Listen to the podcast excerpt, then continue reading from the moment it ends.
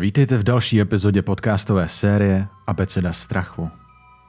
Dnes se vydáme na temnou a tajemnou cestu do světa slávy, kde se odhalí skandály a konspirace, které zůstaly skryté za září reflektorů. Připravte se na odkrytí faktů i teorií týkajících se královské rodiny, klubu 27 a dalších tragických osudů slavných osobností. Proskoumáme záhadná úmrtí, nečekané nehody, klonování celebrit a industry plants či hnutí Free Britney. V bonusové části, exkluzivně pro bratrstvo Hero Hero, dokonce i případy filie v hollywoodském průmyslu. Připravte se na odhalení backstage. Půjdeme dál než média a televize. Do hlubin strachu.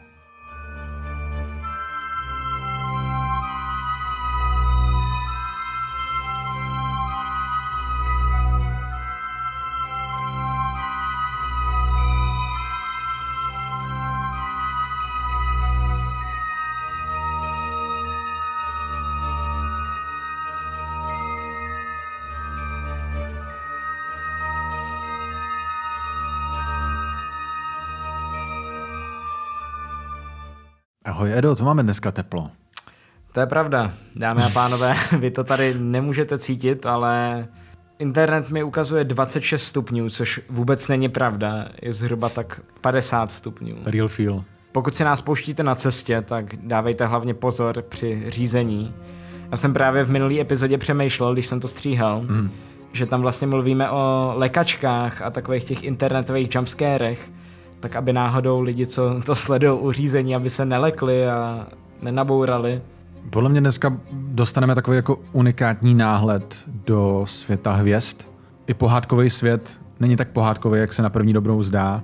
A to je přesně jako ten svět show businessu, že ty jako vidíš prostě peníze, vidíš lidi, kterým se dostává extrémní pozornosti a co už nevidíš je, jaký to má psychický následky, jaký je jejich opravdový život, eh, jaký to má úskalí, že nemůžou být nikdy jako v klidu, paparaci na každém rohu, zároveň lidi, kteří z tebe chtějí profitovat.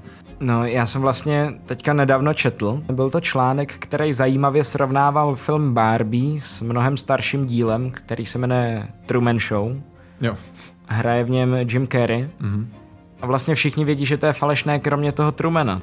Šest. A ještě než se do toho doopravdy pustíme, tak vás chceme pozvat na festival strachu, CreepyCon, který se koná 22. až 24. září v Oslavanech u Brna. Budeme na něm živě natáčet dvě epizody Abecedy strachu. Ještě nevíme, která písmena podle toho, jak nám to vyjde. A vy můžete být u toho. Kromě toho na festivalu vystoupí i jiní hosté, jako je třeba folklorista Petr Janeček nebo badatel Jaroslav Mareš, no a nebo náš youtuberský kolega Vizory. A taky se budou promítat horory v kině. Ale nezoufejte, kdybyste se náhodou nemohli na Creepycon dostavit. Za prvý záznamy z těch našich přednášek byste mohli vidět na našich Hero Hero. Mhm. Po případě eh, my si vlastně na tom Creepyconu vyzkoušíme, jaký je to živě vystupovat před lidma a před živým publikem. A nechci nic slibovat, ale máme v plánu udělat takovou podcastovou tour. Tak jo, a my se můžeme rovnou vrhnout do levelu 1. Tak začínáme tou nejproslulejší rodinou, což je královská rodina britská.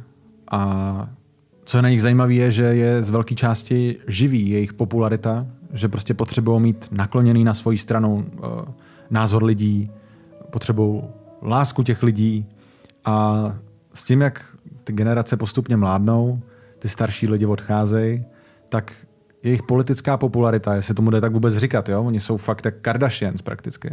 Jsem to, zrovna jsem nad tím přemýšlel, nechtěl jsem to úplně říkat nahlas, protože se bojím, že nás někdo v komentářích za to sežere.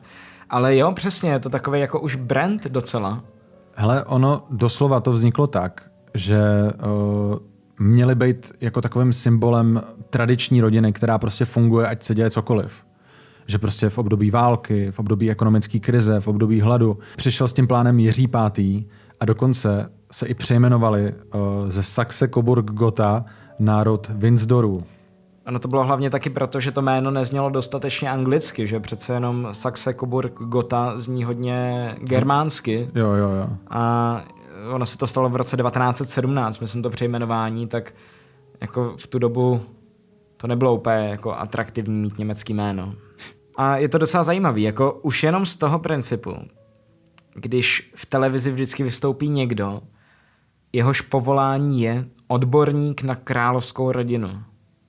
No jasně, no. Tak oni, oni jako řešejí dopodrobna třeba, jakou barvu šatů si na sebe zrovna vezmou, ale chápu, že někomu to asi udělá dobře, když prostě přišla jako kdysi jako Alžběta eh, druhá v nějakém prostě vypimpeném oblečku. Jakože to někomu zvedlo náladu, jakože je furt silná a tvrdě pracuje, což ona fakt jako měla šílený jako pracovní dny, víš co.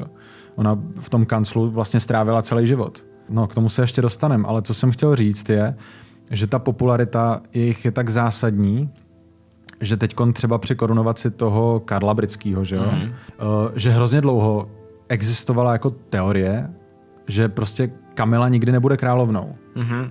Že jako ten, ten názor té většiny té společnosti na ní byl tak negativní kvůli tomu, co se stalo prostě s princeznou Dianou.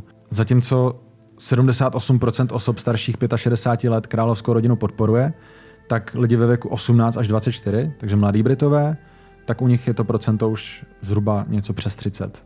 Mm-hmm. Že jenom nějaká třetina si říká, že OK, má to nějaký symbolický význam, ale zbytek už je k tomu vlastně lhostejný. V této funkci je mnohem důležitější než cokoliv. Uh, vědět, jak se pohybovat, vědět, jak mluvit, vědět, jak se oblíknout a tyhle ty věci uh, Diana Spencer uměla skvěle. Ona byla prostě jako princeznou lidu. Přezdívalo se jí jako dlouho i potom, co se prostě s tím Karlem jako rozvedli. Můžu mu říkat Karel, že jo? Já jsem dlouho nepřechyloval, jakože nikdy jsem nepřechyloval. Mm-hmm. A potom, když jsem psal bakalářku, tak mě to strašně jako vytkli na té na vysoké škole, protože eh, jakmile pracuješ s nějakýma cizíma jménama, tak oni mi řekli, že tohle není správně česky. Nicméně, eh, když jsem se teda naučil přechylovat, tak mě lidi v komentářích zase říkali, že jim je nepříjemný, že právě píšu ová. Tak teď bych si ten Dajánin příběh prošel. Mám pocit, že to pořád jako zasahuje do dnešní situace. Dodnes jí můžeš vidět třeba jako reference na různé její fotky, třeba na album coveru Sezy, na jejím novém albu, eh, nebo, nebo její revenge dress jsem taky teď viděl nedávno někde vytažený, což bylo prostě vlastně jako černá, kterou si na sebe vzala po jejich rozvodu, potom mm-hmm. co se mhm. začalo mediálně řešit, že jí byl nevěrný. No a neměla to, neměla to lehký. Ona jako uměla prej jako pózovat, eh, její publicisti vlastně mluví o tom, že uměla jako skrývat to, že má velký nos, že dělala takový jako specifický pohled, jakože ze spoda nahoru a dávala jim jako to, co chtěli, ty fotky, co chtěli. Mm-hmm. Ale od toho, co měla vlastně ty dva syny, uh, Williama a Harryho, že jo, tak uh, od té doby uh, už jí to prostě začalo vadit, ta pozornost. Že jako přešla do té role matky, už nechtěla být prostě jako hvězdou a jako tolik sloužit těm lidem, zvlášť po tom, co z té rodiny vlastně odešla, že jo? A chtěla, aby její synové měli normální život. Protože to bylo fakt v těch extrémech, kdy oni třeba hodinu někde stáli venku a jenom pozovali, jako než je na fotěj prostě. A pomalu jako první slova těch kluků byly jako, uh, jako kamera, víš co, mm-hmm. nebo cvak, cvak, já nevím. Ale, ale prostě fakt to bylo jako šílený, že pro nás sledovali, jako vždycky zjistili, kam třeba jeli na dovolenou a byli tam jako hned se zabukli do stejného hotelu a už na ně čekali venku, že třeba šli lyžovat a už je fotili. No proto se třeba dělá, když, já nevím, když má nějaká hvězda tady koncert, mm. tak se zabukuje většinou třeba pět hotelů a do poslední chvíle se neví, kde bude ten interpret bydlet. Mm. Protože většinou se stává, že už tam jako kempujou ty uh, novináři před těma hotelama, takže tímhle se eliminuje nějaká možnost uh, otravování a tak. Takový to, když má Harry Styles koncert a ty lidi už jako stanujou, aby měli to nejlepší místo na to stání. No tak... to, tohle myslím vyloženě, že před hotelem stanují ty novináři Jasně. a čekají tam. A většinou jako je ta celebrita... I, I fanoušci, víš co, jako nejenom A novináři. i fanoušci, přesně. Hmm. Ale většinou je ta celebrita uklizená trošku někde jinde. Hmm. Takže třeba ty máš pocit, že bydlej, já nevím, v Grand Hotel Pub, ale oni budou v autokempu uh, Birke Miklica ve stanu. To teď vlastně i v Black Mirror byl díl o paparaci, docela zajímavý v té poslední sérii a nebudu to spojovat, protože je to šílený. Ale... A mohl bys nám to jenom tak jako nastínit? Um, jako hned na začátku vlastně v té expozici ukázali, že je tam herečka, která vlastně přejede někoho autem a je to v České republice mimochodem, mm-hmm. jakože fiktivně, jsou tam nějaký šílený hory, takže to vypadá jak v Alpách, takže jenom, nevím, prostě vybrali Českou republiku, jakože tam probíhalo natáčení prej. A Eh, pak se teda vrátí do Ameriky a má, jako léčí se závislost, teda léčí se ze svojí nějaký závislosti. No a víc říct nemůžu, ale prostě ten příběh sleduje jednu paparaci, která se snaží mít jako její první fotku během toho, co ona jako zmizela. Teďka, když mluvíš o tom, o, o paparaci, mm-hmm. tak mi to připomíná jednoho mýho spolužáka, jmenuje se Ivan Brezina, je to novinář. On, když ještě dělal pro Maxim, tak měl vyloženě reportáž o tom, že stejným stylem, jako to dělají paparaci, mm-hmm. sledoval právě jednu bulvární novinářku a taky takhle jako, že špehovali, fotili jí, eh, psali o ní takový jako pochybný články, eh, bylo to docela zajímavý, že jí jako nastavili takhle zrcadlo. Ono nejhorší na tom je, že je to často jako těžce jako napadnutelný právně, když jsi prostě veřejně známá osobnost. A stejně tak jsem viděl vlastně případ, nevím, jestli to byla Dua Lipa nebo někdo takovej, že uh, použila tu fotku, kterou vyfotili paparaci mm-hmm. a ten paparaci jí žaloval, že to je jeho fotka. Aha, myslím, že jediná česká osobnost, kdo proti Bulváru soudně vyhrál, mm-hmm. byl Marek Vašut. A že to bylo fakt jako docela složitý proces a málem to nevyhrál. Proto jsme se ho dneska pozvali. Marku, pojď dovnitř. Eh, stydí se, tak nepřijde, ale nicméně, vraťme se zpátky ke královské rodině. Ono se totiž řeší, že za její smrt byli částečně zodpovědní paparaci, tím, jak moc jako pronásledovali. Vlastně to byl ten problém, že, že jako královská rodina si nemůže dovolit skandály, nemůže si dovolit drama, protože to vypadá, že je ta rodina nestabilní. Takže když tam máš rozvod a máš tam prostě jako nějakou jako ženskou zvenčí, která je populárnější než ta rodina a ty lidi si berou jako její stranu, tak ohrožuje královnu. Jasně. Takže se řešilo, jako v konspirační teorii, jestli ji nenechali odstranit. No a jak se zbavíš takového člověka? Tak jako nejjednodušší způsob je ten život mu tak moc znepříjemnit, že upadne do nějakých depresí, začne třeba hodně pít. Takže to je dost takový um, nejistý, jo? že... Je to dlouhodobý proces. Je to dlouhodobý proces a můžeš mít někoho, kdo je psychicky velmi silný a ustál by to. Ale v jejím případě uh, to byla velmi podivná autonehoda. S tím, že se mluvilo o tom, jestli v tom neměli co dočinění uh, MI6, vlastně britská tajná služba. Zdálo se, že Diana měla před svojí smrtí podivné předtuchy. Poté, co se s Charlesem rozvedla a než se znovu oženil, napsala Diana dopis, že se cítí v nebezpečí, protože někdo údajně plánuje nehodu v jejím autě. Selhání brzd a vážné zranění hlavy by mohlo Charlesovi uvolnit cestu ke svatbě. Mimochodem tohle napsala v dopise 10 měsíců před svojí smrtí mm-hmm. svému komorníkovi, který pak, eh, myslím, že zveřejnil ty dopisy a napsal i knihu. Jo. Navíc egyptský podnikatel Mohamed Al-Fayed, otec Dianina přítele, rozšířil fámy, že Diana čeká dítě s jeho synem a že princ Filip nesnese, aby jeho vnuk měl za otčíma egyptského muslima. Posmrtná vyšetření však nenašla žádné důkazy o tom, že by Diana byla těhotná. Bývalý důstojník MI6 Richard Tomlinson rozšířil fámu, že údajně viděl zpravodajské spisy o tom, že se v Paříži měl odehrát atentát na zahraničního politika, který se až děsivě podobal Dianině smrtelné nehodě. Což vedlo ke zvěstem, že řidič Henry Paul byl v tomhle plánu zapleten a dodával informace MI6. A to je přesně to. Jakmile máš nějakou uzavřenou společnost, kterou královská rodina je, mm. která navíc nevypouští žádné zprávy, které nejsou oficiální, tak už ti tady vzniká prostor pro šíření neoficiálních teorií a spekulací. Zejména pak, když je roz, rozvíříš tady ty vody někým, kdo se zdá být jako oficiální zdroj, což byl třeba ten Dianin komorník, nebo třeba ten otec toho Dianina přítele. Tam jde, tam jde jako o to, uh, jestli, jaká byla jeho motivace tohle to šířit. Je možný, že tomu doopravdy věří, uh-huh. je, je možný, že chtěl, aby se to, aby to dopadlo jinak. Uh-huh. Uh, aby ho třeba nějak jako kompenzovali, um, aby se omluvili, aby na to prostě reagovali jinak, ale oni vždycky jsou svým způsobem trochu jako ostře jako profesionální, trošku jako chladný, že jako nedají, nedávají projevit to truchlení. Uh-huh. Všechno je to takový jako ceremoniální a oficiální a všechno je to jako takticky naplánovaný třeba, uh, když Alžběta umřela, tak jak, takový ten plán, jak se to jmenuje. Operace London Bridge. Ale ještě bych chtěl k tomu zmínit, že často se k té Dianině smrti ten otec toho jejího přítele a ten komorník vyjadřoval zejména bulváru. Hmm.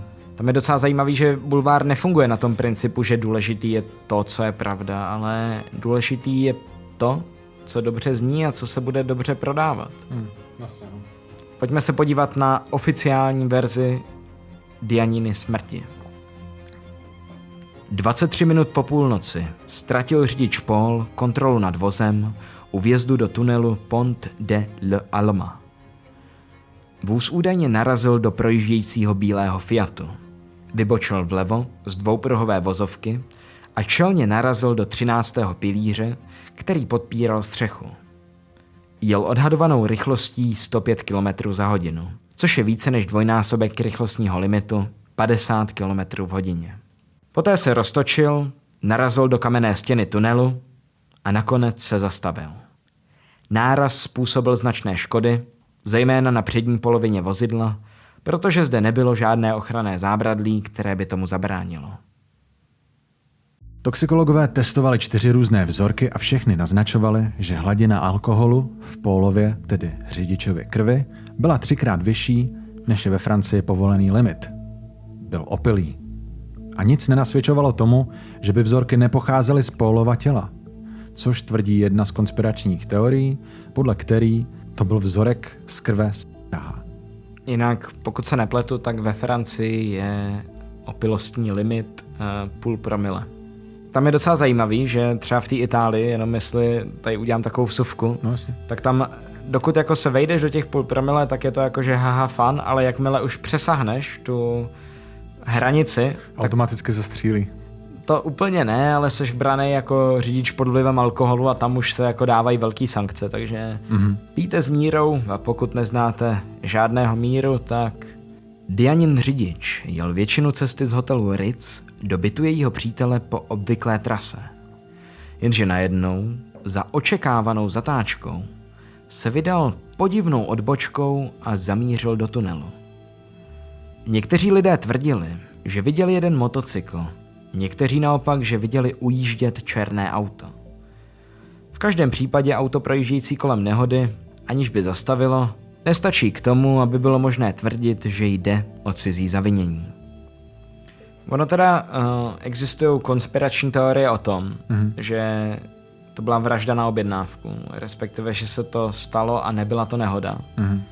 A jedním z důvodů, proč se to mohlo stát, bylo, že za prvý přesně, jak jsme tam zmiňovali, že princ Filip uh, nesouhlasil úplně s tím, že by že, že by prostě v té rodině měl být uh, muslim. Mm, jako takhle, ono určitě teda nebyla těhotná v té době té nehody, aspoň podle té pitvy, ale přesně je to jako něco, co se může stát tím, že jako spolu byli a bylo to v tisku, že jo. Mm-hmm. Tak jako jestli, jestli to prostě tu rodinu jako iritovalo, ale furt si jako říkám, že ta představa toho, že jako ta královna Alžbeta takhle jako tahá za ty nitky a objedná si prostě vraždu na ní, je to prostě hrozně jako přitažený za vlasy, víš co. K těm dětem ještě, tak tam je ještě jedna teorie, že Harry mm-hmm. není synem prince Charlesa, respektive krále Karla. Mm-hmm. U každé královské rodiny máš zvěsti i o tom, že existují nějaký levobočci, nemanželský děti.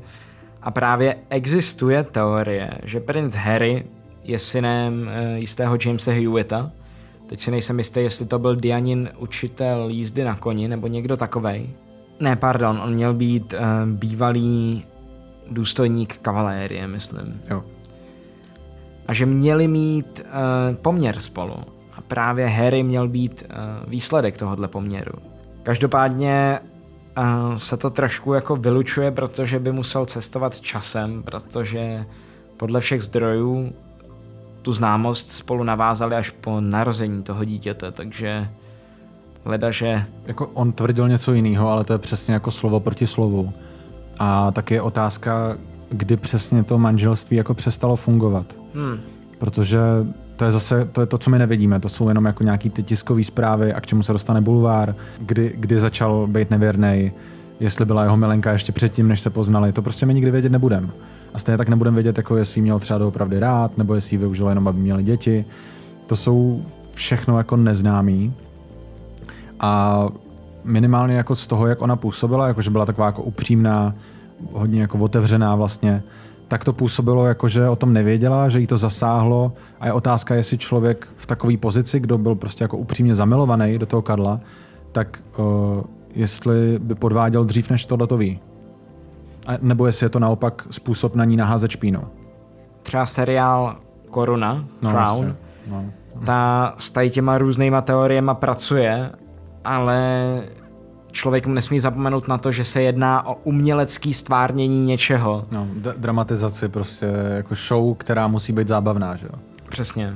Když jsme teda u těch milenek, uh, tak uh, když byl princ Edward uh, chvilku před korunovací v roce 1934, měl milenek hned několik a mezi nimi si mohl vybírat.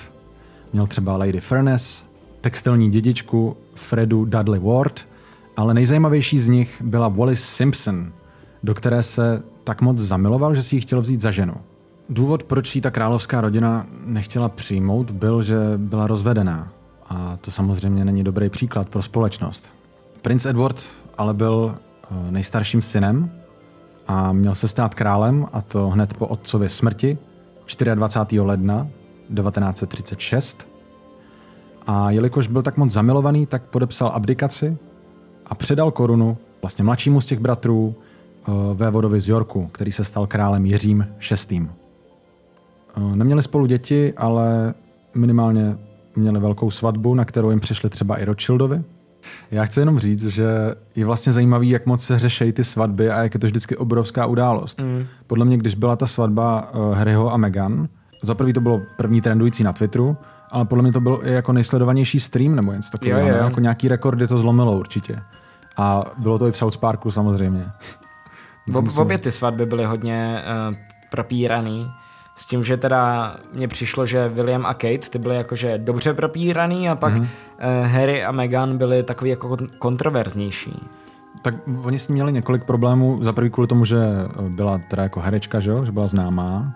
Byla američanka. Jo, a že, že, byla, že byla jako, nebo je, je tmavší pleti. A s tím dokonce vznikly i další konspirační teorie, mm-hmm.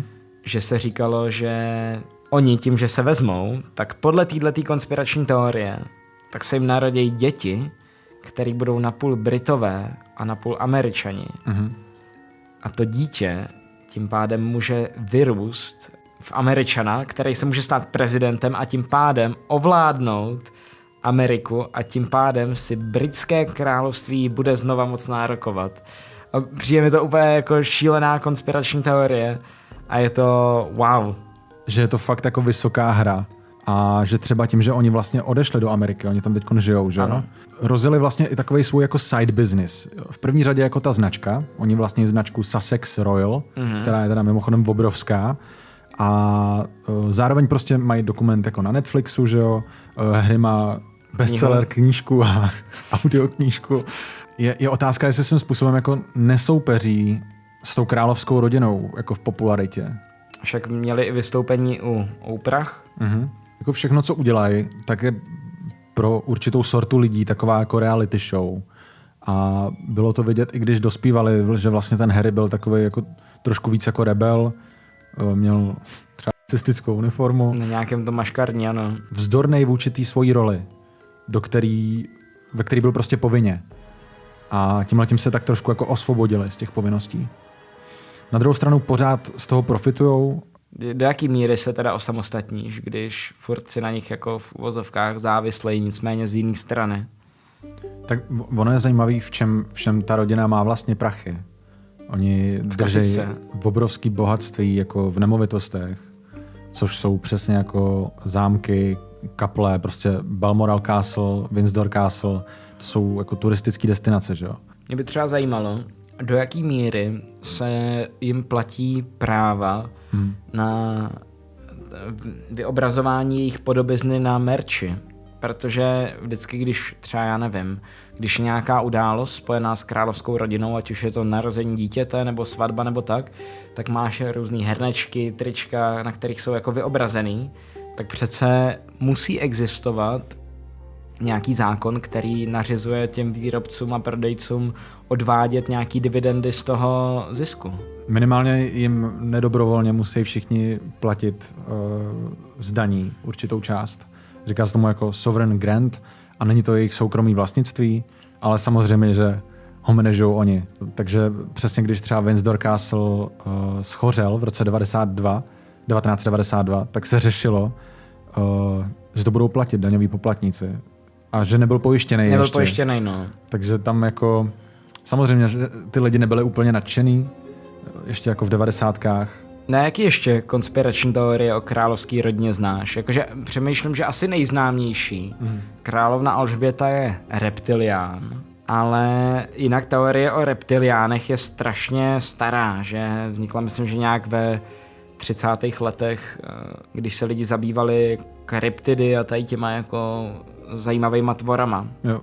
Pak se třeba říká, že to je docela zajímavá teorie, že královská rodina je plná kanibalů, který potřebují dětský hormon, který mu se říká adrenochrom, který získáváš jako z dítěte, který je vystresovaný a tím pádem můžeš mládnout a žít věčně. Je, je vlastně zajímavý a s tím letím uh, jsem se nesetkal teda jenom u britské královské rodiny, ale myslím si, že i Kennedyovi měli něco na ten způsob, že tam byla nějaká jako nepovedená lobotomie. Příbuzný, který byli nějakým způsobem uh, mentálně handicapovaný, takže odsouvali je. Jo. A myslím si, že to se pak řešilo i v dokumentu tyjo, Tajní bratranci, nebo for, uh, tyjo, Secret Cousins Jo. se to jmenuje. Že je prostě uklidili uh, a dokonce někde vypsali, jako, že už jsou po smrti. Jo, jo, jo, že se Jako- vlastně říkalo, že zemřeli Jo. a pak, uh, já myslím, že to byly nějaký sestřenice královny Mhm. a ty uklidili do nějakého ústavu s tím, že se řekli, s tím, že se řeklo, že zemřeli a pak se o 20 let později zjistilo, že to není pravda, že žijí stále. Jako nebyla to přímo informace uh, od královské rodiny, ale byl to prostě nějaký jako statement v nějakém časopise a oni se k tomu nějak jako neozývali. Ano, Takže se to přijalo za oficiální verzi a pak se v tom někdo samozřejmě hrabal a zjistil, že tuším, že jedna z nich byla ještě naživu, obě byly eh, Earlwoodské nemocnici pro mentálně postižené a byly klasifikovány jako imbecilové. Byla to Nerissa a Catherine Bowes Lyon. A prej jim nepřišli ani na pohřeb. Dokonce nikdy neposlali dárek k narozeninám nebo tak. A byly to její přímý sestřenice, jakože first cousins. jo. No a vlastně měl si pravdu, že Kennedyové, tak eh, ty měli podobný příběh a ten se týkal Kennedyho mladší sestry, Mhm. uh, Rosemary. Jí vyloženě nechali udělat lobotomii a to i, i když byla jako zdravá, protože myslím si, že se chovala nějakým způsobem pro ně nezvladatelně, nebo nějak jakože tvrdili to aspoň tak. Já myslím, že to byl takový ten klasický případ, kdy, jak jsme řešili minule to s tou hysterií, tak, uh, že prostě někdo má třeba nějakou jako bujarejší náladu nebo jako povahu spíš, takhle to myslím, jako že byla třeba divočí nebo prostořeká, byla prostě taková jako uh, jak tehdy standardy, neu, standardy neurčovaly jako pro dívky správně. A vlastně, když jí bylo 23 let, myslím, tak jí její rodina nechala udělat lobotomii, která se ale nezdařila Hmm. A její intelekt spadl, myslím, že do výše dvouletého dítěte. Uh, měla určitě nějaký potenciál a oni prostě kvůli nějakým předsudkům nebo kvůli názorům té doby ji vnímali jako divoký element místo toho, aby ji podporovali v tom, jaká je třeba. No. Hmm. Je, je to prostě škoda. Ale takový byly časy a taková byla experimentální medicína. Tak hlavně oni i lhali o tom jejím uh, osudu, že oni tvrdili, že jasně, dá, dali jsme jí do ústavu, ale důsledek toho byla nějaká vrozená mentální vada Mm. a neřekli, jak to bylo doopravdy. Takže to je docela smutný, jinak ona zemřela ve věku 86 let, ale celou dobu byla izolována od světa. Klan Kennedyů je hodně zajímavý na zpracování. Může to být R jako rodina, Já jsem chtěl ještě říct, že co se týče té tý práce s pravdou a s tou obecně známou verzí, eh, je docela zvláštní případ prince Andrewa, zpátky k britské královské rodině a poslední, co se k ní jako projdem dneska ještě. Eh, O něm se vlastně rozkřiklo, že navštěvoval Epsteinův ostrov, respektive Little Saint James. Kdo byl vlastně Epstein? Jeffrey Epstein, nebo Epstein, závisí, jak to chcete číst, tak byl americký obchodník, filantrop, tak on vlastnil ostrov, byl, myslím, že v Panenských ostrovech, nebo tam v té oblasti. Jo, jo. Tam měl takový speciální sídlo, o něm si ještě budeme povídat, a za ním jezdili jeho přátelé. Obecně, co se týče toho, jak on přišel k těm penězům a tak, Uh, byly tam samozřejmě i nějaký jako pochybný kšefty. Mm-hmm. Uh, má tam prostě nějaký zvláštní začátek. Myslím si, že uh, předstíral, že má nějaký titul, když neměl. Je vlastně zajímavý, že se obklopil hodně vlivnýma lidma a zároveň podporoval třeba i vědecké instituce. Ano. Z čehož pak vychází i to, že jedním z těch hostů na tom ostrově byl Stephen Hawking. A tenhle ten ostrov byl údajně jeho hlavním působištěm, útočištěm. Každopádně byl to takový tropický ráj. No tak minimálně to, že se tam často pohybovaly ženy, většinou mladé, modelky, občas nahoře bez. Některé z nich byly podezřele mladé, což souvisí s tím, proč byla jeho kolegyně a zároveň vlastně i milenka Ghislaine Maxwell v roce 2019 obviněna pro specificky teda dětí a to na 20 let. Ten verdikt byl v roce v červnu 2022. Tak jenom abyste pochopili, jak je to celý ještě čerstvý. Jo? Epstein je po smrti od roku 2019, kdy ho našli oběšenýho v celé, ale taky Než začal ten soud. Jsou kolem toho konspirační teorie, že věděl příliš mnoho a někdo chtěl zabránit tomu, aby mluvil. Protože čím dál tím víc, jak se začala rozplétat ta jeho síť, tak se zjišťovalo, že tam nejezdil jenom princ Andrew a třeba ti herci, ale také politici. Údajně Bill Clinton, Donald Trump věděl příliš mnoho a mohl by u soudu říct příliš mnoho. Takže ho prý možná nechali odstranit, ale kdo ví. Myslím, že Trump i Clinton popírají, že tam byli, jo. ale u Trumpa se minimálně uh, spekuluje o tom, že letěl s ním jeho letadlem, kterým se říkalo Lolita Express. A přece jenom jako Trump byl taky vždycky jako na modelky a ne všechny ty modelky byly nezletilí, takže tady chci jenom jako specifikovat, že to, že tady říkáme ty hosty, neznamená, že oni věděli, o co tam jde. A další věc je, že on tam měl dvě kanceláře, do kterých uh, nesměl personál uh-huh. a v jedné z nich byl podle všeho trezor, Což uh, by se dalo spekulovat, jestli tam neměl třeba nějaký kompromitující materiál. Hmm. Že ty, když si natočíš vlivného politika, uh, jak má uh, cokoliv, poměr nebo se líbá s nezletilou, tak mu pak můžeš vyhrožovat. Máš ho prostě v kapse. No, prince Andrew se pak totálně stahnul z veřejného života mm-hmm. a myslím si, že vlastně ani ten titul už nepoužívá. Vždycky, když se teda objeví už na nějaký jako ceremonii, Většinou tak na je tam... poslední dobou, no. Ano, tak je tam v civilním oblečení. Co je docela zajímavý, tak ten ostrov Little St. James byl teda centrem traffickingu, mm-hmm. neboli teda obchodu s bílým masem. A fungovalo to tam často na tom principu, že tam ty holky byly nějakým způsobem nalákány.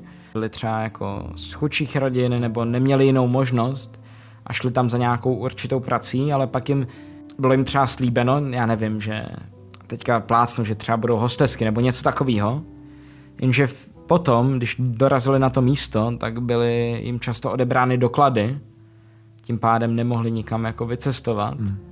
a bylo jim vyhrožováno, takže oni byli prostě v situaci, kdy nemohli nikam jít a hlavně ten ostrov byl izolovaný, tam to vlastnil celý ten Epstein, takže oni neměli příležitost jako jít někam na policii. Třeba konkrétně ty příběhy žívání, které se děly na Floridě, kde on měl uh, nějakou jinou vilu, tak to fungovalo tak, že nabrali prostě hezký jako mladý holky někde eh, jako z chudšího sousedství a slíbili jim třeba, že budou jenom dělat masáže a jo. že dostanou třeba za jednu masáž třeba 100 dolarů. Mm-hmm. Jakože dá se říct, že na nich jako nešetřili, ale zároveň to nebylo nic přestřeleného. A on pak řekl třeba jako, no tak za 100 dolarů jakože třeba ještě nohy, ne, nebo něco. Jo. Prostě takhle jako tlačil, eh, kdy přesně, když se do toho zamotala i ta Ghislaine a řekla, tak teď si půjdeme lehnout do postele, to je prostě situace, ze který se blbě jako utíká. To je pravda. Oni hodně využívali takovou tu manipulační taktiku, kdy teďka bych ti tady dal nějaký třeba drahý dárek mm-hmm. a ty víš, že mi to nemůžeš oplatit uh, finančně, musíš si to odpracovat jinak. A často využívali tady to jako imponování mocí k tomu, aby tě zahnali do kouta a pak si musel dělat prostě různé věci. Já, já si vybavuju, že tam byl ještě jeden případ uh, nějaký dívky, nespomenu si přesně na jméno, pak to můžu doplnit. Taky byla oběť a nějakou dobu s nima jako žila. Jo. Někde odříznutě. Nebylo to na tom ostrově, bylo to někde na venkově, myslím možná směrem k Mexiku. A uh, ona tam šla vlastně s příslibem toho, že dostane stipendium na to, aby dál dělala umění. Že se k ní jako dostal přes nějaký obraz v galerii. Mm-hmm. A mhm. jako řekl, že chce být jako její mecenáš a jestli by nechtěla jako přijet za ním a třeba tvořit. Jo. A pak ji tam prostě jako drželi.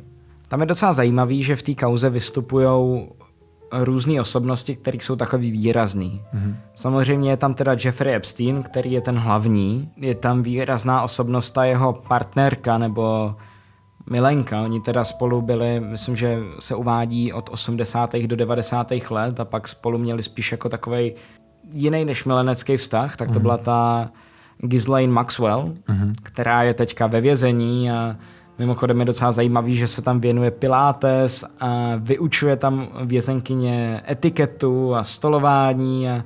To mi teď připomnělo, že pouštěli jednu z Mansonovy rodiny. Ano, teďka předevčírem, myslím, že to bylo. A ona si ve vězení byla, asi, byla tam asi 50 let a udělala si tam magisterský titul, si pamatuju, že to zaujalo. A už se nepamatuju, jak se přesně jmenovala. Byla to Leslie Van Houtenová, pardon. Jo, jo, jo. No a další výraznou osobností v tomto případu je jistá Virginia Giffer. Teďka si nejsem jistý, jestli to čtu správně. Mm-hmm.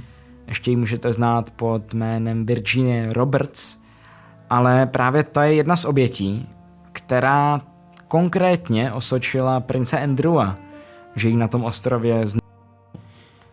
Nicméně bohužel uh, šlo o tvrzení proti tvrzení, neexistoval žádný hmotný důkaz, pokud se nepletu. No, byla minimálně jako známá fotka, na který jako drží. Ano, a tudíž ten soud skončil jenom na nějaký jako bázi urovnání. Mm-hmm. Nicméně poté se princ Andrew totálně uh, odtrhnul od veřejného života. Tam je důležitý zmínit, ono lidi si to většinou neuvědomují, mm. ale on je bratr uh, krále Karla III., že často si ho lidi jako vyobrazují jako, že je nějak jako mimo, hmm. ale on je přímý, jako on byl syn královny Alžběty. Je stále. Takže proto se mluví i o tom, jako proč má takový krytí. On, když šel do BBC rozhovoru, tak tam všechno popřel, můžeme si kousek pustit. Tak je to horší, než jsme čekali. On teda vyloženě uh, tvrdí, že si vůbec nepamatuje, že by tuhle ženu kdy znal. Což je zajímavé. Každopádně teda kromě prince Andrewa, tam na ten ostrov jezdili i herci mm-hmm. a obecně hollywoodské celebrity, o kterých bude level 2. V levelu 2 se zaměříme na konspirační teorie a kauzy týkající se celebrit.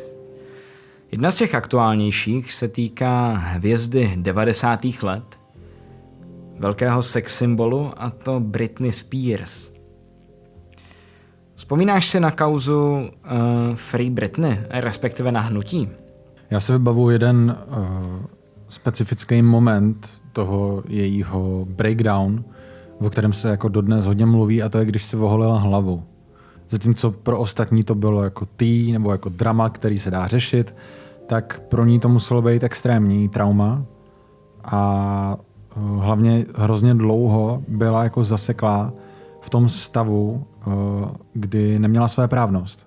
Jedná se vlastně o příběh maloměstské holky, která vlivem tlaku médií a obecně společnosti mm. to přestává zvládat a začne mít několik mentálních uh, epizod, nevím jak to říct jinak, prostě anglicky se tomu řekne breakdown, česky asi se dá říct epizody nebo příhody. Mm. A vlastně v souvislosti s tím a v souvislosti s negativní publicitou její otec získal takzvané opatrovnictví, což vlastně byl stav, kdy mohl rozhodovat nad jejím eh, majetkem, finančními prostředky, eh, podepisoval za ní smlouvy. Vlastně opravdu eh, Britney byla kompletně nesvéprávná. A to 13 let mezi rokem 2008 až 2021. Ano. A právě v roce 2009 vzniklo hnutí Free Britney, který se snažilo o to, aby mu nebylo umožněno prodloužit si ten stav opatrovnictví. Já si jako myslím, že to poukazuje na problémy amerického práva, že prostě tahle situace je vůbec možná a že ji nejde prostě zrušit ani s takovou pozorností, protože máš jako řadu případů, které jsou mnohem menší, že jo, a jako mediálně. A ona byla prostě na vrcholu kariéry, když se tohle stalo. Po konci toho už je vlastně v těch letech, kdy už jako nejseš úplně popstar, už seš jako spíš třeba jako nějaká jako kulturní osobnost nebo jako legenda, na kterou se jako vzpomíná, ale ona si prostě jako vydřela si extrémně jako dobrou pozici na tom trhu, byla prostě jako strašně jako známá a byla hmm. ikona. A najednou se dostala do pozice, kdy on rozhodoval o tom, eh, jak bude přerozdělovat její peníze, takže byl prostě jako na sílu vlastně jejím manažerem, ale zároveň uh, v té jako otcovské roli a to není jenom otcovská role, to je fakt jako taková jako kontrolující, patronizující, já ani nevím, jak to popsat. Jo? Je, to, je to prostě zvláštní, ale rozhodoval třeba i o tom, s kým se může stýkat, mm-hmm. uh, že když by řekl, jako, že ten, ten člověk je pro tebe špatný vliv a zároveň uh, jí třeba nenechali vyndat si nitroděložní tělísko, když chtěla mít dítě. Jo, jo, on vyloženě nařizoval, zda může mít děti nebo ne a taky nasazoval léky proti její vůli, aby údajně, aby sklidnili se její psychické jako problémy Tady to vyloženě nazývali jako mániema, mm-hmm. což mi přijde strašně zastaralý výraz. Tyhle ty léky dostávala i přesto, že třeba v tu chvíli nemusela trpět eh, takhle silnýma problémama. Dostávala, myslím, že litium. Bylo to prostě svinstvo, který jako ten mozek mohlo doopravdy poškodit, i když nebyl poškozený. Třeba byla zdravá, jenom toho na ní bylo moc. Procházela rozvodem, měli nějak jako sebrat děti, nebo nesměla jako výdat, ty dva syny. Takže v takové situaci i, i, i zdraví lidi prostě uh, tomu podlehnou, tomu stresu.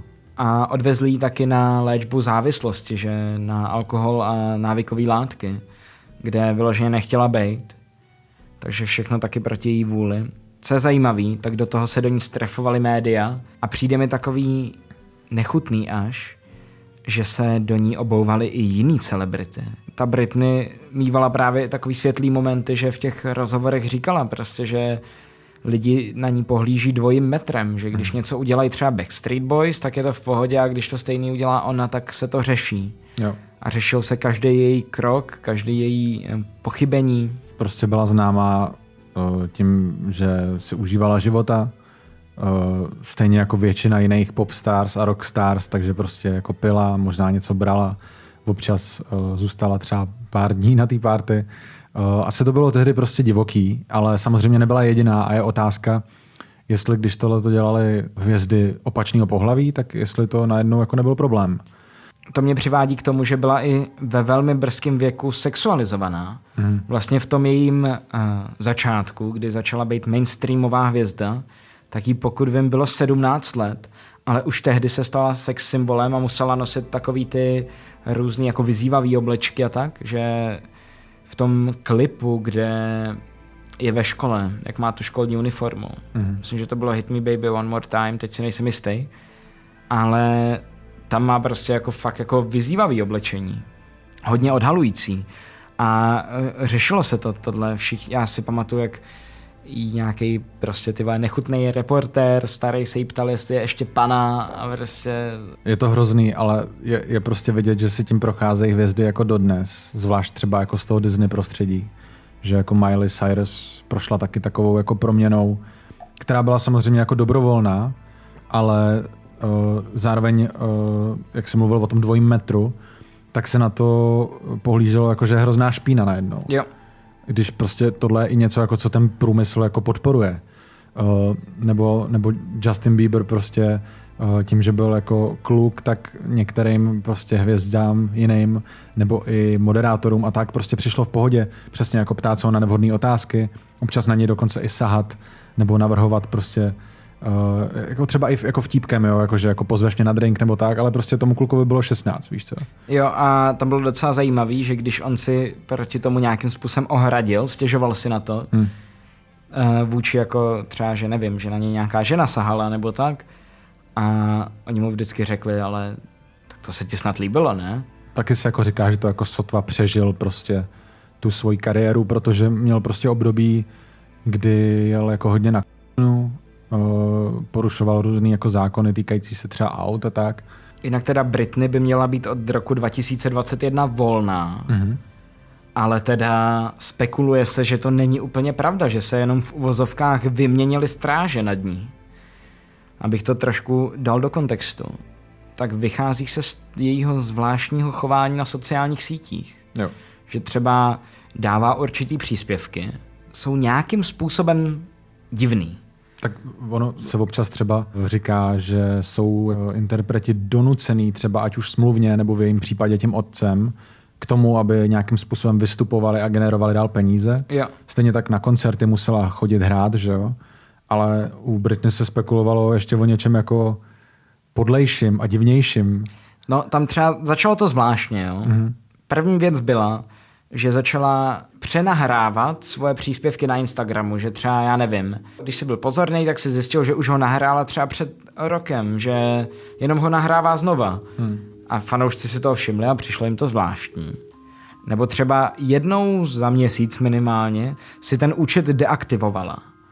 Pak se zase objevila a pak ho zase deaktivovala a tam byl docela zajímavý kontrast, protože ona si měla sama spravovat Instagram, ale komerční příspěvky, jako byly spolupráce a reklamy, ty za ní spravovala nějaká agentura. Mm-hmm. Takže prostě vidíš, jak v jednom příspěvku úplně hejtí svoji sestru, posílá jí a pak v dalším příspěvku prostě jí posílá pozitivní zprávy, miluje jí a je to psaný úplně jiným stylem. Takže takovýhle zvláštní chování se tam objevilo. Ještě než uvedeme umělou inteligenci, tak ke mně se třeba dostali, myslím, nějaký záběry, kde bylo jako, že, že byla ta audiostopa upravená, že jako zpívala a že byl ten hlas pičnutý nahoru. Uh-huh. Že prostě ten její hlas byl ve skutečnosti jako nižší jo. a že ho upravovali i ve všech videích, aby prostě neporušili ten hlas, na který jsou ty fanoušci zvyklí. Aha, jasně. Teďka se v poslední době začalo řešit, že Britney nahrává často videa, kde tancuje, mm-hmm takový jako klasický TikTokovinky. Jenže je to vůbec Britney? Uvedu do příkladu, jo. Tady máš prostě video, který určitě pouštíš tady na pozadí. Na něm je Britney, mm-hmm. za ní je dům a prostě je na zahradě. Mm-hmm. Jenže to pozadí se nehejbe. To znamená, že by muselo být absolutní bezvětří a trošku v oblasti vlasů to působí, jak kdyby byla naklíčovaná tam, kdyby stála před green screenem. No a v jednu chvíli ona si tam přejede rukama přes obličej mm-hmm. a její obličej tak jako klipne, já nevím, jak to říct česky, ale problikne tam. Jako ten uh, vlastně deepfake filtr, o kterém se mluví, že to vypadá jako, že by měla deepfake na obličeji, tak se jako vypne. Jo, že protože deepfake, neboli teda klíčování jiného obličeje, funguje na tom principu, že vy musíte mít určitý body uh, patrný, jako jsou oči, nos a ústa. Mm. A jak si přejela těma rukama přes ten obličej, tak se ten software neměl čeho chytnout a na chviličku se vypnul. Takže vy tam můžete na chvíli vidět, jako kdyby to nebyla Britney, ale nějaká zcela jiná osoba. Že myslím, že tam bylo i jiná barva očí a trošku jiný rysy. Spekulovalo se, že buď to je to teda nějaký lookalike, anebo dokonce i její sestra.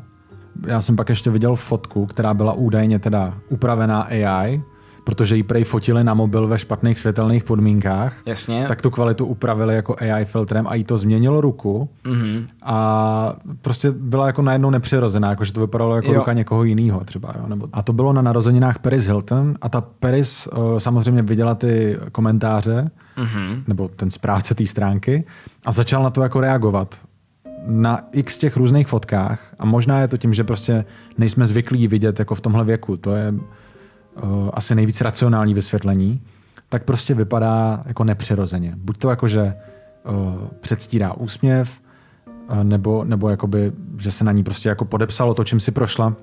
A to, že jí musí všichni obhajovat, že je fakt šťastná, tak vždycky působí strašně divně. Jakože, ne, Britney je v pohodě, teď je tady s náma. Jo, a ale nevidíte ji. tam ta fotka se jako usmívá demonicky a má naklíčovanou nějakou AI ruku, víte co, to prostě něco nesedí. Jako. On to nemusel být uh, vyloženě deepfake, ale mohl to být uh, filter. Takový ten klasický Instagramový, kde ti to přidělá řasy a trošku ti to vyhezčí uh, tvář. Nicméně, kdybychom měli mluvit o dalším člověku, který se teďka v poslední době choval nějak prapodivně a který taky trpěl psychickými problémy, To dělal policist. a v Hero Hero verzi jsme si pouštěli spoustu písní, které naspíval, jako je třeba Zakázané uvolnění. Já jsem nedávno viděl takový video, ve kterém bylo jakože pět opravdových fanoušků a jeden hater Kaněho Mhm. a že musíš uhádnout, kdo je ten hater. OK. Tak to jsme teď my tady. Každopádně ano, je to Kanye West a já jsem viděl video, kde četli několik jako výroků Mhm. a ty lidi museli uhádnout, jestli to řekl Kanye West anebo Adolf Hitler a bylo to velmi těžký. A to, to já, já, vím, který myslíš, ale je to dokonce starší, než je ta kontroverze, ne? Je to asi, no, deset let starý. Že Nebo... to souvisí jako spíš s nějakým jako egoismem tehdy ještě. Kanye West je známý tím, že trpí bipolární poruchou, nějak se tím jako netají. Naopak v té hudbě to vlastně i hojně zmiňuje, má to myslím i na jednom album coveru. V souvislosti s jedním jako záchvatem se dá říct, byl hospitalizován a skončil na těžkých prášcích. On o tom potom v podcastu s Joem Roganem, když to řešili, tak uh, Rogan mu vlastně říkal, jako, že mu sebrali jeho superschopnosti. Narážel tím vlastně na to, že on je jako svůj a občas uh, třeba se snaží říct dobrou myšlenku, ale neumí správně formulovat. Hmm. A tohle bylo samozřejmě před tou antisemitskou, eh, před tou antisemitskou kauzou proklamování hate speech, se dá říct vyloženě, jakože začal šířit fakt jako špatné myšlenky, obrátil prostě všechen svůj vztek a svoje problémy na jednu konkrétní skupinu, což na židy. Uh-huh. A uh, začal říkat, že prostě uh, nad vším jako mají kontrolu, zejména co se týče jeho spolupráce s Adidasem. Uh-huh. Casey Neistat se k tomu zajímavě vyjadřoval tím, že vlastně používá svoji platformu a svůj talent k tomu, aby šířil prostě špatné značky, jednoduše řečeno. A jo, dá se říct, že se mu tak trochu jako sesypal život. Byl hodně nenávistný vůči Petu Davidsonovi, který vlastně, nechci říct, že ho nahradil, to ne, ale že byl vlastně novým partnerem jeho ženy. Dali se s Kim Kardashian dohromady, teď už spolu zase nejsou a Kaně má nějakou Bianku něco, eh, se kterou řeší, že se mají vzít. Mhm. A nejsem si úplně jistý, co teď jako dělá. Tuším, že se neomlouval, jenom napsal, že No. si pustil 21 Jump Street a že... Do, dopadlo to vlastně celé velmi dobře, Jo. jak v pohádce. Kanye West nedávno vydal Instagramový příspěvek, ve kterém se za své chování omlouvá. Mhm. A na základě toho, že viděl film 21 Jump Street s Jonahem Hillem, který je mimochodem židovského původu, Třeba když byl extrémně zapálený pro křesťanství, využíval toho na gospelovém albu, nahrávali vlastně se Sunday Service eh, sborem. Eh, Vlastně najednou jako hodně tíhnul k Bohu a vypadalo to, že jako propaguje víru, ale potom najednou zase skočil ke spolupráci s Balenciagou, která jako využívá satanistických symbolů, hraje si různě s kontroverzníma eh, Tématama. tématama no, a tam hodně uh, tak jako opírají se o ní jo, jo, jo. skrytě. vlastně využívají jako hodně negativního marketingu. Najednou prostě přišel s tím, že jako, víš co, že i špatní lidi dělají dobré věci a že jako Hitler postavil autobahn nebo něco takového. Prostě jako úplně náhodný tvrzení uh, neposloucháš uh, toho svého jako PR člověka v tom PR týmu, že prostě on prostě je v nějakém interview a on ho odposlouchává, víš co, a teď jako začne něco říkat a on mu tam začne ke- capslokem nebo do, do odposlouchátka prostě mu začne řvát, ty vole, drž se tohodle, víš co, nemluv o tomhle vůbec. Je to pravda, protože zase Kanye West v poslední době vyzařuje nějaké takové prazvláštní chování. A říká se, no, že buď byl nahrazen klonem, anebo že na všech fotkách je vlastně jeho AI verze. Já bych spíš řekl, že za to můžou ty psychické problémy, než teda klonování. A stáří, no, prostě já nevím, jako...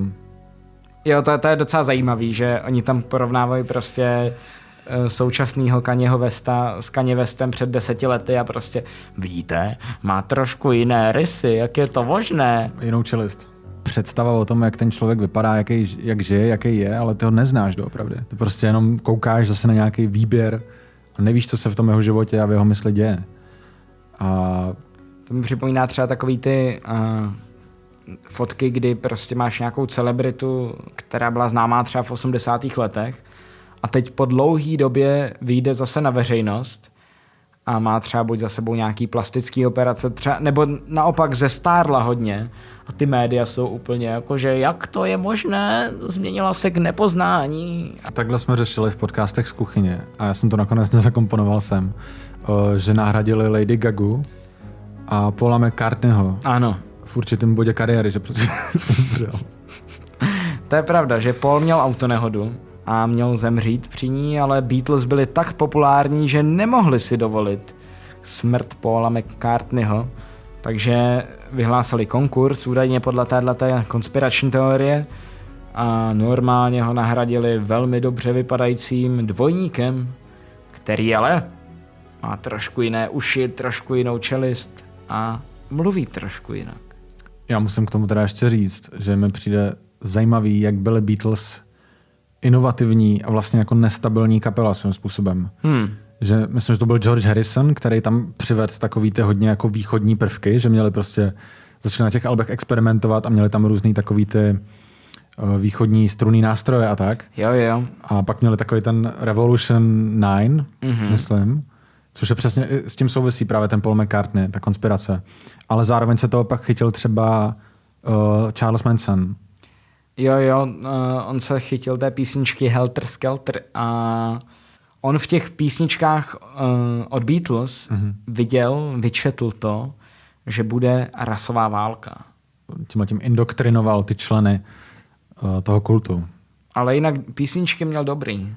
Já, mě překvapilo, že Dr. Phil je doopravdy doktor. Ano. Já jsem si myslel, že je to... Ty, ale ty to máš zafixováno ze Scary Movie 4, kde on tam říká, on ve Scary Movie 4, to mi přijde úplně geniální, tam je úvodní scéna, kdy se Dr. Phil a basketbalista Shaquille O'Neal uh-huh. probudí v koupelně z filmu Saw. uh-huh. Hrajou je skutečně Dr. Phil a Sh- Shaquille O'Neal, že prostě fakt jsou to oni dva. Jo, jo. A on tam v jedné scéně říká, víte, já ani nejsem doopravdický doktor, jsem vyučený elektrikář a já jsem měl dlouho zafixováno, že je opravdu jenom elektrikář, protože to říkal on, viděl jsem to tam, viděl jsem to na vlastní oči. Doktor Phil je velmi populární tím, že on má v Americe pořad, kde si vlastně, já nevím, jestli bych to do- dokázal přirovnat k nějakému českému ekvivalentu. Podle mě maximálně o, nějaká jako pošta pro tebe. To mi to připomíná. A nebo takový ty tyjo, rodinné pasti s tím Honzou Musilem. Je to takový ten na Barandově, ten plešatý moderátor. Hmm. Akorát tohle je o něco jako o, nucenější, respektive často se tam zve problémovou mládež, Mhm. ze který potom jakoby těžej vlastně z těch bizarností a z těch špatných věcí, které se v jejich životě dějou. Je to hodně reality show. Ale to ostatně, pokud vím, tak i v těch českých pořadech jsou herci, ale tady, tady teda, pokud vím, tak by neměli být herci, ale naopak těžej z těch právě bizárů, že... Jako těžko říct, já vím, že to, oni tyhle těch programů mají hrozně moc, že jo? Oni mají mm-hmm. o, o obezitě, o různý jako hledám lásku, je mi 40 a takovýhle jako vlastně úplně jako šílenosti, které jsou prostě čistý konzum. Ale v případě Daniel Bregoli, tedy Bad Baby, tak o, aspoň ten základ byl teda opravdový v tom, že jí fakt bylo 13, když do té show přišla Mhm. a že jí to změnilo život k lepšímu svým způsobem, Mhm. ale stejně si nejdřív prošla touhletou traumatickou zkušeností eh, na ranči doktora Phila. Doktor Phil totiž měl, nebo má, rehabilitační program a je to docela populární americký koncept, protože v Americe existují jisté internátní školy, třeba já jsem na ně točil kdysi dávno video, ta škola hmm. se jmenovala Elán. Mhm. A to funguje na tom principu, že to je převýchovný program někde v nějaký odlehlé lokalitě. A tam používají vyloženě, řekl bych, až kultistické metody k tomu, aby tě napravili, aby ti přeprogramovali mozek Mhm. a totálně ti změnili osobnost. A je to takový jako... Tam je problém, že se to nachází v zóně zákona, která není nelegální, ale je neetická. Jo. Jak to teda fungovalo na tom Turnabout ranchi? On se nachází, myslím, že v Utahu. Eh, Mluví se o deprivačním mučení, což spočívalo v tom, a ukážem si to na konkrétním příkladu, eh, Hanna Archuleta, eh, která byla tehdy mladistvá, tak i hned potom, eh, co odvysílalo CBS eh, její epizodu v roce 2019, tak stanici a ten program žalovala s tím, že vlastně ji hned z backstage převezli do toho rehabilitačního kempu. Takže předpokládám, že většinou je to třeba se souhlasem rodičů, mm-hmm. ale ty vlastně v tom nemáš žádný slovo, že jo. Ty tam vlastně přijdeš, často je to z nějakého jako donucení, možná finan, jako nějaký zisk, ale spíš pro ty rodiče než pro tebe. Mm-hmm. A ty rodiče tam jdou jako fakt s tím třeba, že jejich dítě ti pomůžeš, zvlášť když jsou z nějakých uh, horších sociálních podmínek, vidějí toho doktora Fila v televizi a věřejí tomu, co vidějí na té obrazovce, tak prostě tam jdou fakt s tím, že chtějí najít pomoc a taky chtějí prachy. Že jo? jo. A tu Hanach uh, dva týdny po jejím přijetí tam začal jeden člen personálu zneužívat. Ona to řekla konzultantce, který věřila. To vlastně vedlo akorát teda k tomu, že se její podmínky zhoršily, protože jí sebrali postel, takže musela spát na zemi a dali jí víc práce, takže byl to takový jako jo. pracovní ranč, Eh, na kterém eh, přesně seš jako bez mobilu, pravděpodobně eh, nějaký příděl jídla, omezená svoboda. No nejhorší na tom je, že přesně jak říkáš, ono to není úplně léčba. Ty hmm. tam nemáš jako reálně terapie. Většinou tam právě se snaží ty problémy řešit prací, izolací a trestem, že tam to funguje na tom principu, že když seš hodnej, tak tě do nějaký míry um, odměňujou ale když nejseš hodnej, tak tě ve obrovský míře trestají. E, často tě ponižují a fakt používají takový ty kultistické metody, které jsme řešili v epizodě A jako Apokalypsa. Tím, že ty problémy reálně neléčíš a neřešíš a jenom je potlačuješ, tak to může dospět třeba do té fáze, kdy v roce 2016 na tom ranči pobýval jistý Clay Brewer, který měl problémy s drogama a chováním a v důsledku abstinenčních příznaků jednoho zaměstnance umlátil, pak ještě nějakou druhou zaměstnankyni tam napadl, mm. vzal jí klíče od auta a odjel, načež ho začala honit policie, zadržela ho a on se teda přiznal, že v důsledku nedostatečné léčby abstiáku tohle spáchal. Vy vlastně jedno trauma zalepujete úplně jiným traumatem. Hmm. Léčíte strachem. Když jsme u toho přeprogramovávání, už jsme mluvili teda o té Britney, ale ona není jediná, o kom se minimálně teda spekuluje. Ty, když jsi prostě veřejně známá osobnost nebo celebrita, tak jako automaticky tím přicházíš o soukromý život, o klid. Nemůžeš prostě, když jsi třeba Billie Eilish, jet prostě tady do Prahy a procházet se venku bez toho, aby za tebou běhali fanoušci a každý chtěl fotku a podpis a Bůh ví co, víš co. Tady, vole, poslechni si moji písničku. Hvězdy patří světu. Mm-hmm ty lidi samozřejmě mají psychické problémy a samozřejmě třeba s tím chtějí skončit. Hmm. A teď je jako otázka, uh, dobře, tak máš tady člověka, který uh, ti vydělává extrémní peníze. Co s ním budeš dělat, abys ho udržel naživu a aby ti nadále produkoval hity a fungoval jako taková loutka nebo cvičená opice? Oni jako dřív neměli umělou inteligenci, takže nemohli vzít jeho hlas a dělat písničky bez nich. Uh, takže buď to uh, jim nabízíš víc a víc peněz, uh, třeba jako lepší a lepší podmínky, že jako začínal si na 20%, tak budeš mít 50 a to přece neodmítneš. Takhle přesně fungují teda slave contracts, o kterých jsme mimochodem mluvili taktéž v podcastech z kuchyně, kterých se teda týkají zejména korejského průmyslu hudebního, teda žánru K-pop, kdy ty skupiny začínají na ohyzných podmínkách, kde jsou prakticky otroci musí tvrdě makat a pak postupně dostávají lepší a lepší smlouvy. Uh, ono jde o to, že pokud ten člověk jako nemá ten drive, že chce furt víc a víc peněz, tak stejně dřív nebo později odmítne, protože mu dojde, hele, ale já kvůli tomuhle se nemůžu věnovat rodině. Hmm. Nebo jako vyměňuju tady prostě, já už mám peněz dost, už to prostě nemusím dělat.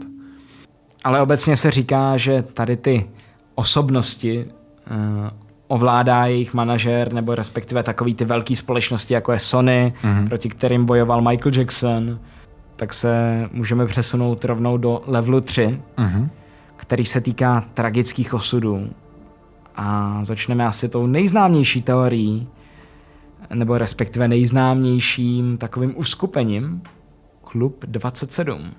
Jako, kdyby to byla kapela, tak je to dobrá kapela, ale bohužel jsou uh, všichni spojeni s nějakým jako životním utrpením, často i uh, s návykovými látkama a samozřejmě předčasnou smrtí ve věku 27 let. Je to tak, není to vyloženě konspirační teorie, spíš je to teda uskupení lidí, umělců, kteří teda zemřeli ve věku 27 let a hmm. je to zajímavá náhoda. Nicméně máš spoustu umělců, který zemřeli v 26, v 25. Abychom teda uh, zmínili, které osobnosti tam byly, hmm. tak byl to teda zmiňovaný Kurt Cobain, který uh, byl frontmanem kapely Nirvana. Hmm. Vyrůstal v neúplné rodině, uh, jeho otec si našel novou ženu a on získal pocit, že do té rodiny už nezapadá a oba jeho strýcové spáchali vraždu, což teda znamená, že měl ty vlivy už kolem sebe od blízkého věku. Vykašlal se na školu a našel se v umění. Mm-hmm.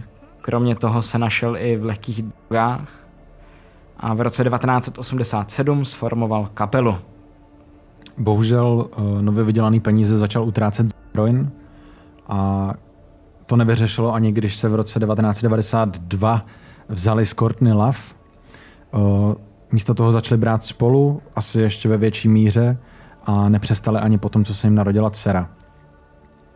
Kurt potom kvůli svojí lásce k heroinu odmítal turné po světě, měl prostě strach z toho, že by se mu blbě scháněl heroin a to už byl rok 1993, kdy jejich legendární album Nevermind slezlo z hitparád, fanoušci čekali, co bude dál a on se mezi tím pokoušel několikrát předávkovat. Dá se říct, že mu na té slávě asi úplně jako nezáleželo, fanoušky měl rád, ale prostě jeho život byl vždycky takový. Jeho, jeho prostě dospívání bylo tragický, oba jeho strýcové spáchali sebevraždu a někteří o něm mluvili o Kurtovi tak, že byl chodící sebevražda. Že byl prostě měl v sobě prostě nějaký to jako emo nebo jako nějaký ty jako problémy, tu temnotu jako těžce zakořeněnou. A ačkoliv se to třeba s tou Courtney zlepšilo, tak s ním ne. A e, s tím přišla samozřejmě obava, že ho i s dcerou opustí. On pak důsledkem toho, e, kdy vlastně jeho obavy a deprese a obecně démoni ho kompletně ovládli a 5. dubna 1994 přišel do svého domu v Seattleu. Tam šel do skleníku, který se nachází za garáží dal si plechovku svého oblíbeného piva, dal si pořádnou dávku heroinu a, a zastřelil se brkovnicí do hlavy. Jeho tělo se pak našlo až o několik dnů později. Nicméně tam je docela zajímavý, že existuje k jeho smrti konspirační teorie, že si jeho skon objednala jeho manželka a to důsledkem toho, že měli spolu velmi zvláštní, specifický až toxický vztah. Mm-hmm. Nicméně těžko říct. Tam je jako důležitý, eh, že jsou důkazy o tom, že ho vlastně ovlivnila v tom, aby šel na léčení, který mu teda nepomohlo. A potom si najala i soukromého detektiva, protože on prostě z toho léčení utek a na chvíli zmizel, než mm-hmm. si mhm. právě vzal život. Dalším člověkem v klubu 27 je třeba Jim Morrison eh, z kapely The Door. Mm-hmm. Nicméně ten zemřel 3. července 1971 v Paříži. Mm-hmm. Našla ho jeho přítelkyně Pamela Corson, která se probudila uprostřed noci a když zjistila, že vedle ní neleží, tak se šla podívat. Porozhlédla se a našla ho v koupelně ve vaně bez známek života. S tím, že pravděpodobně zemřel na předávkování. Nicméně opravdu i tady vznikl prostor pro konspirace. Jeho přátelé říkají, že neviděli jeho tělo, mm-hmm. že údajně nikdy nedošlo k pitvě, mm-hmm a možná ani vůbec nezemřel. Usuzovalo se, že ta policie bitvu úplně přeskočila, což je podle mě blbost, ale uh, kvůli tomu, že prostě byl proslulej tím, že spolu hodně brali mm-hmm. a že jim bylo jako jasný, že uh, to bylo spojené s tím, že se prostě předávkoval heroinem. Každopádně jsou teda dvě teorie. Jedna je, že mu někdo dodal špatný matroš, a nebo že dokonce neumřel uh, v té vaně, ale že umřel v nočním klubu Rock and Roll Circus v Paříži, odkud ho potom uh, vyhazovači odnesli, aby uh, se vlastně neskazila reputace toho nočního klubu. Mm-hmm. Takže jako tak jako tak se pravděpodobně předávkoval, ale není jistý, kdo mu to dodal. Těžko říct, jestli se nedal jako nějakou zlatou dávku, jo? Spíš ne, spíš to bylo třeba řízlý. Dalším člověkem v klubu 27 je Amy Winehouse, která taktéž byla závislá na drogách. Mm-hmm. Trpěla, pokud vím, i poruchou příjmu potravy. Uh, brala diazepam, extázy a crack. ke konci života už vystupovala v takovém stavu, že oni měli vyloženě fanoušci starost a nebo dokonce rušila vystoupení. Tam je hodně zajímavý dokument Amy, pokud vás zajímá víc o jejím životě. A dá se říct, že byla prostě hodně citlivá duše, taková jako jazzová. Byla určitě jako obrovský talent, ale nejspíš se obklopovala prostě složitými vztahy. Uh, a právě její přítel uh, Blake Fielder Civil, uh, tak on sám potom přiznal, že jí představil těm těžším drogám, že ona původně prostě pravděpodobně jenom hulila trávu. Samozřejmě měla nějaký psychické problémy, které se jako ještě rozvířily těma látkama a nakonec to dopadlo tak, že v roce 2011 v červenci jí bodyguard našel ležet mrtvou po tom, co se do noci smála u televize a dokonce to prej nebylo nic nového, že by jako dlouho spala, takže když ji šel nejdřív zkontrolovat, tak si myslel, že jako jenom chrápe dlouho zase prostě po klasické noci, kdy pila, že jo. A pak, když ji šel zkontrolovat znova, to už byly tři odpoledne, tak mu došlo, že je pořád ve stejné poloze a že je po smrti. Už jsme zmiňovali, že Michael Jackson se snažil upozornit na přesně nějaké jako nekalé praktiky, zejména ze strany Sony a nahrávacích studií. Na tom opačném spektru se zapletl vlastně s těma dětma. Jo. Ono se mluvilo o tom, že ty vztahy možná mohly být nevinný, že je bral jako kamarády, že byl traumatizovaný jako z dětství, kdy on vlastně zmiňoval, eh, že spějí v jeho posteli a on spí na zemi vedle nich a že to nebere jako nic nepřirozeného. Že tohle je něco, s čím on teda přišel sám, když prostě se natáčel nějaký dokument o Neverlandu a tím vlastně podpořil všechny ty ostatní, kteří potom přišli a chtěli pro ně, po něm nějakou finanční kompenzaci nebo žalovali za to, že tam ty děti prostě byly a že se jim tam něco stalo. Jo, je pravda, že vlastně on se v nějakých rozhovorech k tomu vyjadřoval a bylo to dávno před dobou toho dokumentu Leaving Neverland, který se stal vlastně populární pro kontext. Leaving Neverland je vlastně spověď jeho údajných obětí, kteří vlastně tvrdí to, že Michael Jackson zneužíval. Je to tak. Nicméně Michael Jackson ještě v dobách svého života se k tomuhle vyjadřoval a tvrdil, přesně jak si zmiňoval, že ten vztah je čistě takový jako platonický, kamarádský, že s nima nemá nic fyzického. Můžeme si to ukázat klidně hned na té první kauze, mm-hmm. která je už z roku 1993, což je 12 let před jeho smrtí. Mm-hmm. A je to přesně doba, kdy on byl pořád nějakým způsobem na vrcholu. My už jsme předtím trochu jako řešili, že už se přesouval trošku jako z té eh, svojí pop fáze eh, k nějakým jako investicím, že přesně chtěl třeba natáčet nějaký filmy. Byl jako svým způsobem jako aktivista eh, jak pro dobro planety, tak hlavně pro dobro lidí. Prostě sociální problémy po světě. Že jo. S tím samozřejmě souvisí i podpora dětí z nějakých nižších socioekonomických poměrů, nebo přesně tady měl konkrétně dětského pacienta s rakovinou. V roce 1993 byl poprvé obviněn, a to 13-letým chlapcem Jordanem Chandlerem, sexuálního zneužívání dětí. Jinak Ranch Neverland se nacházel v kalifornské Santa Barbaře a on tu žalobu urovnal. 5 milionů dolarů šlo právníkům rodiny a celkově to vyrovnání bylo v hodnotě 23 milionů dolarů. Takže dal jim obrovský balík peněz a důvod nebyl, že by přiznal vinu, ale že chtěl, aby to nenarušilo jeho kariéru. Ale často se právě tady ty kroky považují neoficiálně za nějaký přiznání viny. Mm-hmm. Dám třeba příklad, teďka nedávno jsem koukal na trošku jiný jako žánr, ale koukal jsem na ten seriál na Vojo o Guru Járovi. Ano. A když ho vlastně ty ženy obvinili ze znásilnění a probíhalo to u soudu, tak Guru Jára se ho už nezúčastnil, protože utekl do zahraničí. A to z toho důvodu, že on oficiálně tvrdil, že se obával, že by neměl nárok na spravedlivý proces. Tak on je teď ve vězení na Filipínách, ne?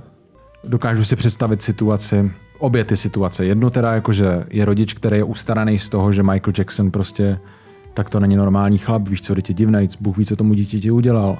A naopak, naopak situace, ty jsi byl Michael Jackson, jo? A tak na tom můžeme vydělat, to, to můžeme zaplatit barák.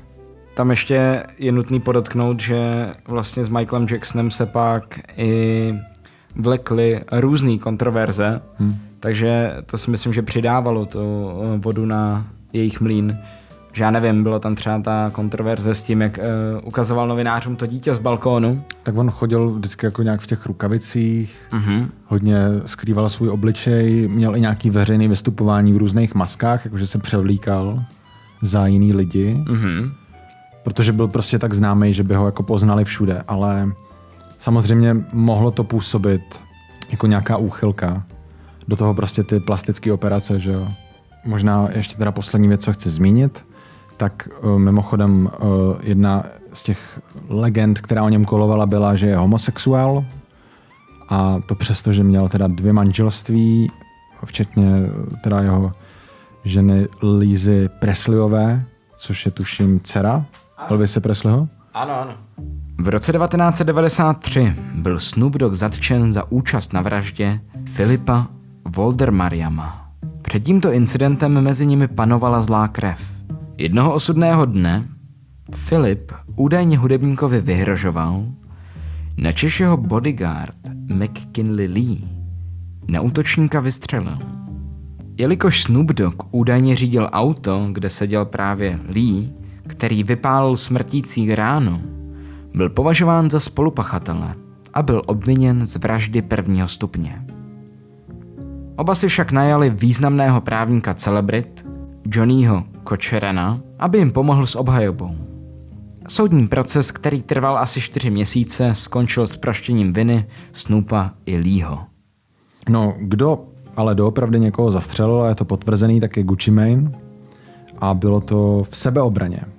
Byl totiž napaden skupinou mužů a Davis a jeho společníci stříleli naspět, jednoho z nich zabili a mrtvola toho útočníka, respektive jeho jméno bylo Pookie Louka, eh, byla nalezena za nedalekou střední školou s tím, že Davis sám 9 eh, dní po tom incidentu 19. května 2005 přišel za policií, přiznal se byl obviněn z vraždy, ale to obvinění bylo staženo kvůli nedostatku důkazů, takže... Jenom teda pro kontext, Davis je teda Gucci Mane. Jo, jo, jo. Nakonec to teda asi ani neuhrál na tu sebeobranu, což je zvláštní. No a pak se ještě hodně teď řeší a to je tak aktuální, že se normálně jako ověřím teď, jako jestli už se to vyřešilo. YNW Melly. Jo, tak teď je 15. den toho soudu, tak to musíme furt asi sledovat. Ale minimálně můžu říct, že tady Jamel Demons je momentálně u soudu eh, kvůli obvinění z dvojnásobné vraždy jeho kamarádů v říjnu 2018. Eh, mluví se vlastně o tom, že teď je mu 24 a ten soud probíhá na Floridě, takže mu hrozí trest smrti. A podle všeho v tom obvinění teda mimochodem je tady stream, který sleduje 4,5 tisíce lidí teď, Aha. 1,16 a vlastně mluví se o tom, že ty mrtvoly někdo jako nastražil tak, aby to vypadalo jako drive-by shooting, ale v případě, že by to byl on, tak by to znamenalo, že byl s nima v tom autě. Aha. Že se jich jako zbavil na místě. A mimochodem je tady anketa. Takhle se bude rozhodovat v českém soudnictví v roce 2050. Bude to livestream? Co ten OJ? To je poslední, asi nejznámější případ uh, vraždy ze strany celebrity a nejzvláštnější je na něm, jako, jak ta kauza dopadla. Protože on odešel od soudu jako nevinný. Obhajoval ho, myslím, Robert Kardashian, mm-hmm. což je právě otec Kardashianek. Aspoň části z nich, mimo, mimo těch, eh, co měla potom Chris s Brucem Jennerem, později Caitlyn Jenner je docela zajímavý, že to, že spousta lidí dodnes věří, že je nevinný, ale zase spousta lidí věří v jeho vinu. Ale podívejte se na jeho TikTok, eh, na kterém nadále postuje jako nějaký first trap, snaží se vypadat jako Daddy Simpson a ten týpek má prostě určitý zlo v očích. Já nevím, jak to popsat. Co mi přijde velmi zajímavý, tak on sepsal knihu, která je velmi prazvláštní, jmenuje se If I Did It. Ano. Neboli co kdybych to náhodou udělal, nebo jestli jsem to udělal. Tak jsem jí zabil. O.J. Simpson a teda ten uh, jeho jako spoluautor, který mu s tím pomáhal, velmi detailně popisuje hypotetický průběh těch vražd. Kdybych to náhodou udělal já, tak jak by se to stalo? A co mi přijde právě velmi zajímavý, tak kvůli nějakým finančním problémům, tak O.J. Simpson přišel o práva na tu knížku. Dostala je rodina pana Goldmana, který byl taky zavražděn tu noc. A vydala ji znova a má velmi pěkný obal, Okay. který vypadá takhle. Ta kniha působí, vy to tady uvidíte, jakože se nemenuje If I Did It, pokud jsem to udělal, ale I Did It. Udělal jsem to, ale když se podíváš blíž, tak to If tam je, ale velmi maličkatý. A ještě tam podtitul Confessions of the Killer. Jo, O.J. Simpson, známý hráč amerického fotbalu, se s Nicole Brown, jeho pozdější obětí, potkal v roce 1977, když byla ještě 18-letá servírka. Po ukončení jeho předchozího manželství se v roce 1985 vzali a měli dvě děti. O.J. byl vůči Nicole násilný a již v roce 1989 tvrdila, že se obává, že ji zabije. Začátkem 90. let se rozdělili, protože jejich vztah už prostě nefungoval a děti si Nicole po rozvodu vzala do své péče. Odstěhovala se do Brentwoodu. V červnu roku 1994 byla Nicole Brown Simpsonová zavražděna společně se svým kolegou, číšníkem Ronem Goldmanem. Ron přinesl Nicole brýle její matky. Matka brýle ztratila v restauraci a Ron je našel. Chtěl je Nicole vrátit. Přijel k domu, kde Nicole bydlela. Jenže když jí chtěl brýle předat, byl Ron i Nicole napadení a následně zavražděni neznámým vrahem. Nebo vrahy. Vrah Nicole brutálně bodal a téměř jí uřízl hlavu. Těla pak našli sousedé. O.J. Simpson byl po smrti Nicole obviněn z dvojnásobné vraždy. V USA proběhl ostře sledovaný proces. Věcné důkazy byly spochybněny na základě tvrzení, že byly vykonstruovány na základě rasové motivace a tím pádem O.J. Simpson nebyl potrestán jako vrah Nicole. Nicméně v následujícím procesu byl ale odsouzen k zaplacení velkého očkodného pozůstalým. Vražda zůstala oficiálně neobjasněna a tento případ ostře rozděloval veřejné mínění. Jak jsme tedy zmiňovali, část lidí se stavila na stranu, že je nevinný, část na stranu, že to udělal.